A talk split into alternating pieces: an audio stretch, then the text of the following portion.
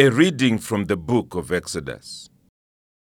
Then the Lord said to Moses, Go into Pharaoh, for I have hardened his heart and the heart of his servants, that I may show these signs of mine among them, and that you may tell in the hearing of your son and of your grandson how I have dealt harshly with the Egyptians, and what signs I have done among them, that you may know that I am the Lord. So Moses and Aaron went in to Pharaoh and said to him, Thus says the Lord, the God of the Hebrews How long will you refuse to humble yourself before me? Let my people go, that they may serve me. For if you refuse to let my people go, behold, tomorrow I will bring locusts into your country, and they shall cover the face of the land, so that no one can see the land. And they shall eat what is left to you after the hail, and they shall eat every tree of yours that grows in the field. And they shall fill your houses, and the houses of all your servants, and of all the Egyptians, as neither your fathers nor your grandfathers have seen, from the day they came on earth to this day. Then he turned and went out from Pharaoh. Then Pharaoh's servants said to him, How long shall this man be a snare to us? Let the men go, that they may serve the Lord their God. Do you not yet understand that Egypt is ruined? So Moses and Aaron were brought back to Pharaoh, and he said to them, Go, serve the Lord your God. But which ones are to go? Moses said, We will go with our young and our old. We will go with our sons and daughters, and with our flocks and herds, for we must hold a feast to the Lord. But he said to them, The Lord be with you, if ever I let you and your little ones go. Look, you have some evil purpose in mind. No, go, the men among you, and save the Lord, for that is what you are asking. And they were driven out from Pharaoh's presence. Then the Lord said to Moses, Stretch out your hand over the land of Egypt for the locusts, so that they may come upon the land of Egypt and eat every plant in the land, all that the hail has left. So Moses stretched out his staff over the land of Egypt, and the Lord brought an east wind upon the land all that day and all that night. When it was morning, the east wind had brought the locusts. The locusts came up over all the land of Egypt and settled on the whole country of Egypt. Such a dense swarm of locusts as had never been before, nor ever will be again. They covered the face of the whole land, so that the land was darkened. And they ate all the plants in the land and all the fruit of the trees that the hail had left. Not a green thing remained, neither tree nor plant of the field, through all the land of Egypt. Then Pharaoh hastily called Moses and Aaron and said, I have sinned against the Lord your God and against you.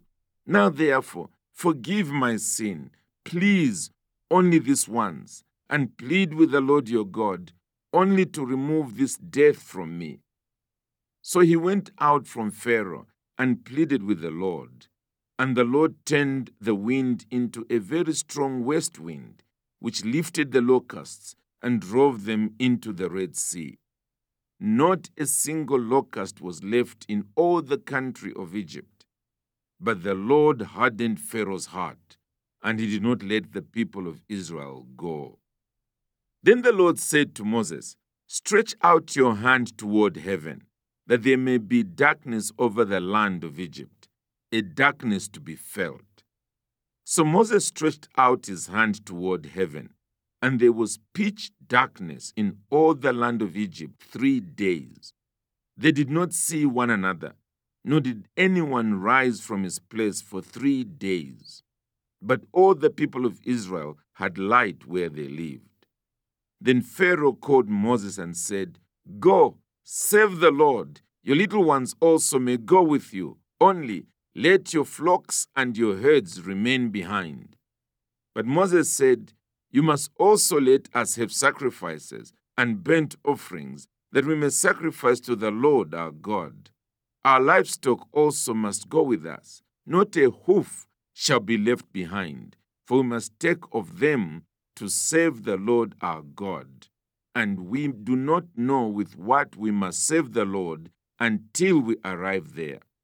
But the Lord hardened Pharaoh's heart, and he would not let them go. Then Pharaoh said to him, Get away from me.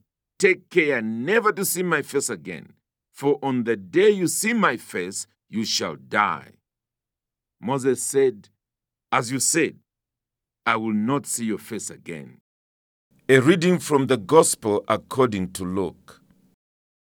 There were some present at that very time who told him about the Galileans, whose blood Pilate had mingled with their sacrifices. And he answered them, Do you think that these Galileans were worse sinners than all the other Galileans because they suffered in this way? No, I tell you, but unless you repent, you will all likewise perish.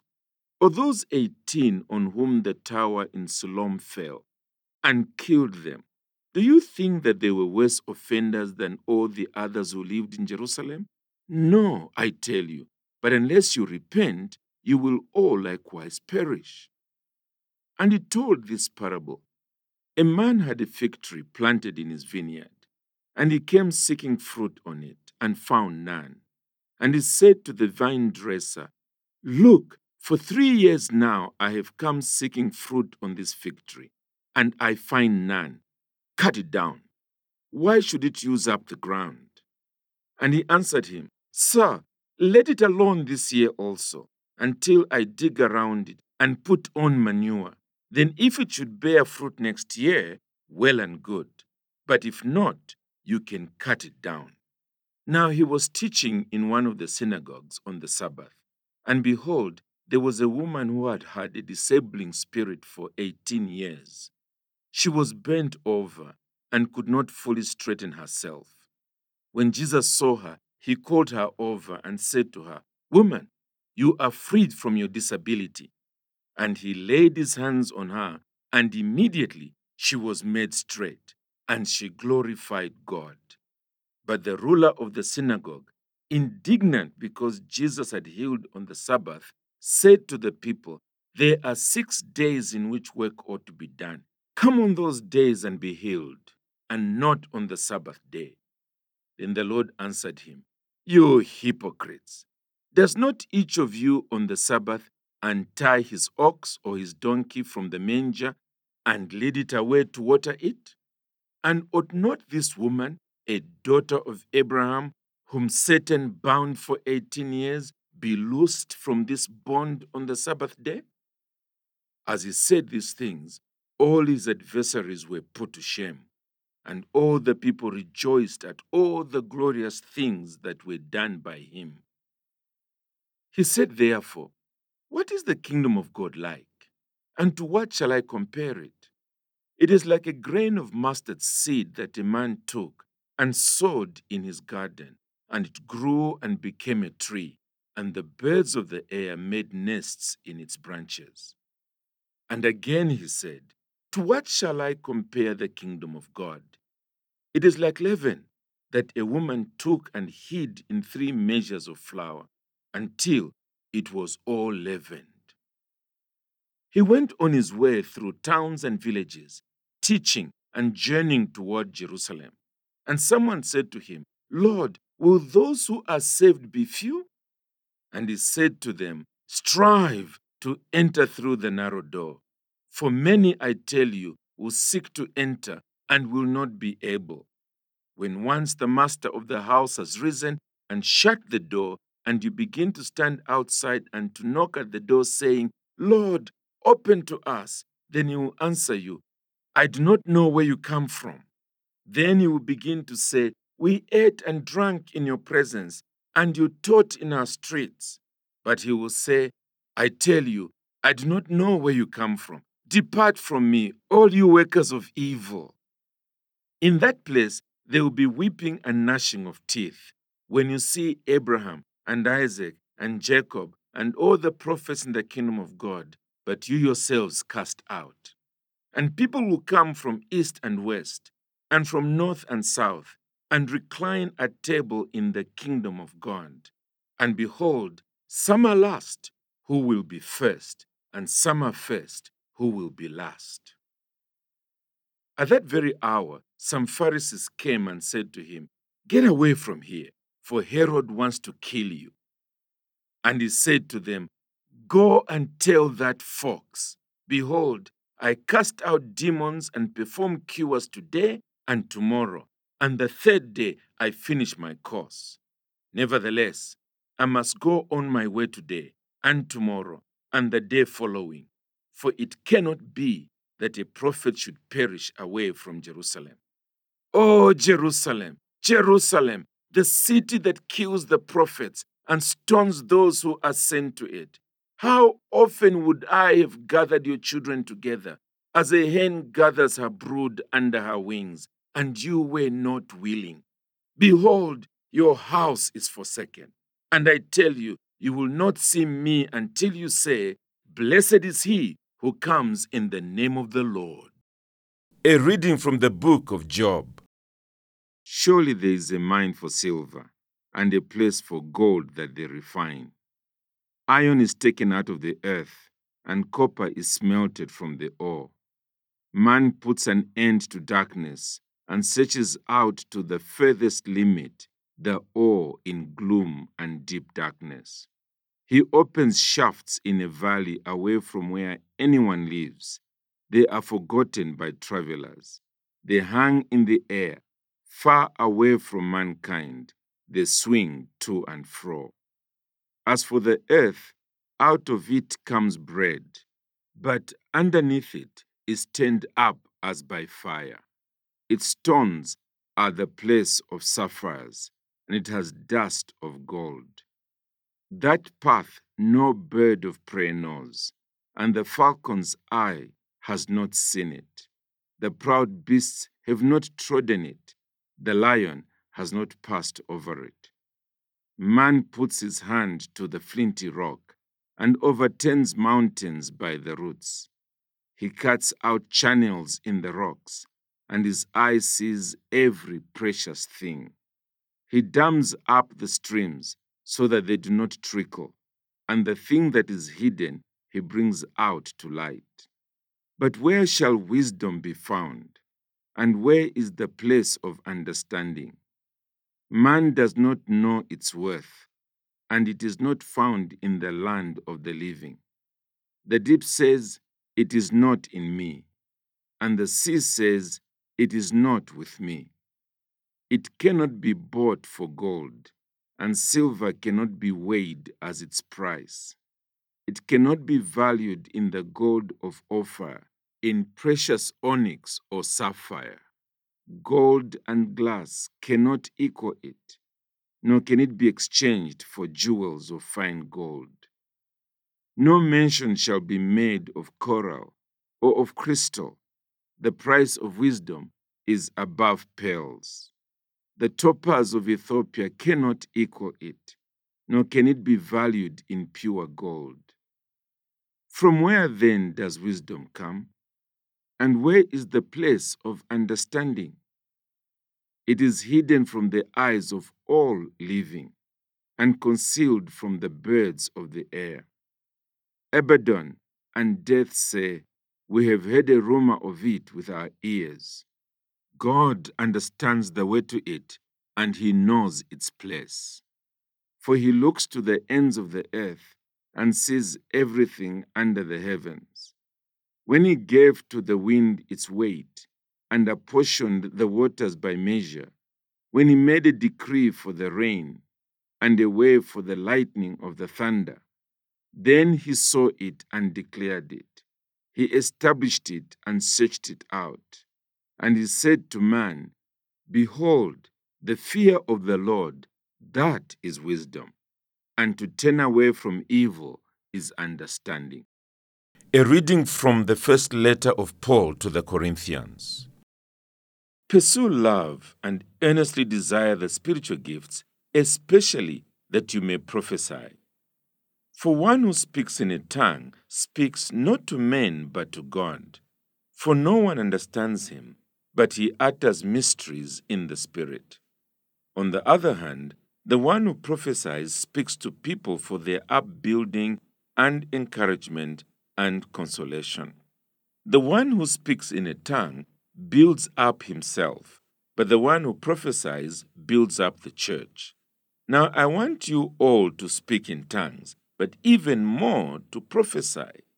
The one who prophesies is greater than the one who speaks in tongues, unless someone interprets, so that the church may be built up. Now, brothers, if I come to you speaking in tongues, how will I benefit you unless I bring you some revelation or knowledge or prophecy or teaching? If even lifeless instruments, such as the flute or the harp, do not give distinct notes, how will anyone know what is played? And if the bugle gives an indistinct sound, who will get ready for battle? So with yourselves, if with your tongue you utter speech that is not intelligible, how will anyone know what is said? For you will be speaking into the air. There are doubtless many different languages in the world, and none is without meaning. But if I do not know the meaning of the language, I will be a foreigner to the speaker, and the speaker a foreigner to me. So with yourselves, since you are eager for manifestations of the Spirit, strive to excel in building up the church. Therefore, one who speaks in a tongue should pray that he may interpret. For if I pray in a tongue, my spirit prays, but my mind is unfruitful. What am I to do? I will pray with my spirit, but I will pray with my mind also. I will sing praise with my spirit, but I will sing with my mind also. Otherwise, if you give thanks with your spirit, how can anyone in the position of an outsider say amen to your thanksgiving when he does not know what you are saying? For you may be giving thanks well enough, but the other person is not being built up. I thank God that I speak in tongues more than all of you. Nevertheless, in church, I would rather speak five words with my mind in order to instruct others than 10,000 words in a tongue. Brothers, do not be children in your thinking. Be infants in evil, but in your thinking be mature. In the law it is written, By people of strange tongues, and by the lips of foreigners will I speak to these people, and even then they will not listen to me, says the Lord. Thus, tongues are a sign not for believers, but for unbelievers, while prophecy is a sign not for unbelievers, but for believers. If therefore the whole church comes together and all speaking tongues, and outsiders or unbelievers enter, will they not say that you are out of your minds? But if all prophesy, and an unbeliever or outsider enters, he is convicted by all, he is called to account by all, the secrets of his heart are disclosed. And so, falling on his face, he will worship God and declare that God is really among you. What then, brothers? When you come together, each one has a hymn, a lesson, a revelation, a tongue, or an interpretation. Let all things be done for building up. If any speak in a tongue, let there be only two or at most three, and each in turn, and let someone interpret. But if there is no one to interpret, let each of them keep silent in church and speak to himself and to God. Let two or three prophets speak, and let the others weigh what is said. If a revelation is made to another sitting there, let the first be silent. For you can all prophesy one by one, so that all may learn and all be encouraged. And the spirits of prophets are subject to prophets. For God is not a God of confusion, but of peace. As in all the churches of the saints, the women should keep silent in the churches, for they are not permitted to speak, but should be in submission, as the law also says. If there is anything they desire to learn, let them ask their husbands at home, for it is shameful for a woman to speak in church. Or was it from you that the word of God came? Or are you the only ones it has reached? If anyone thinks that he is a prophet or spiritual, he should acknowledge that the things I am writing to you are a command of the Lord. If anyone does not recognize this, he is not recognized. So, my brothers, earnestly desire to prophesy, and do not forbid speaking in tongues, but all things should be done decently and in order.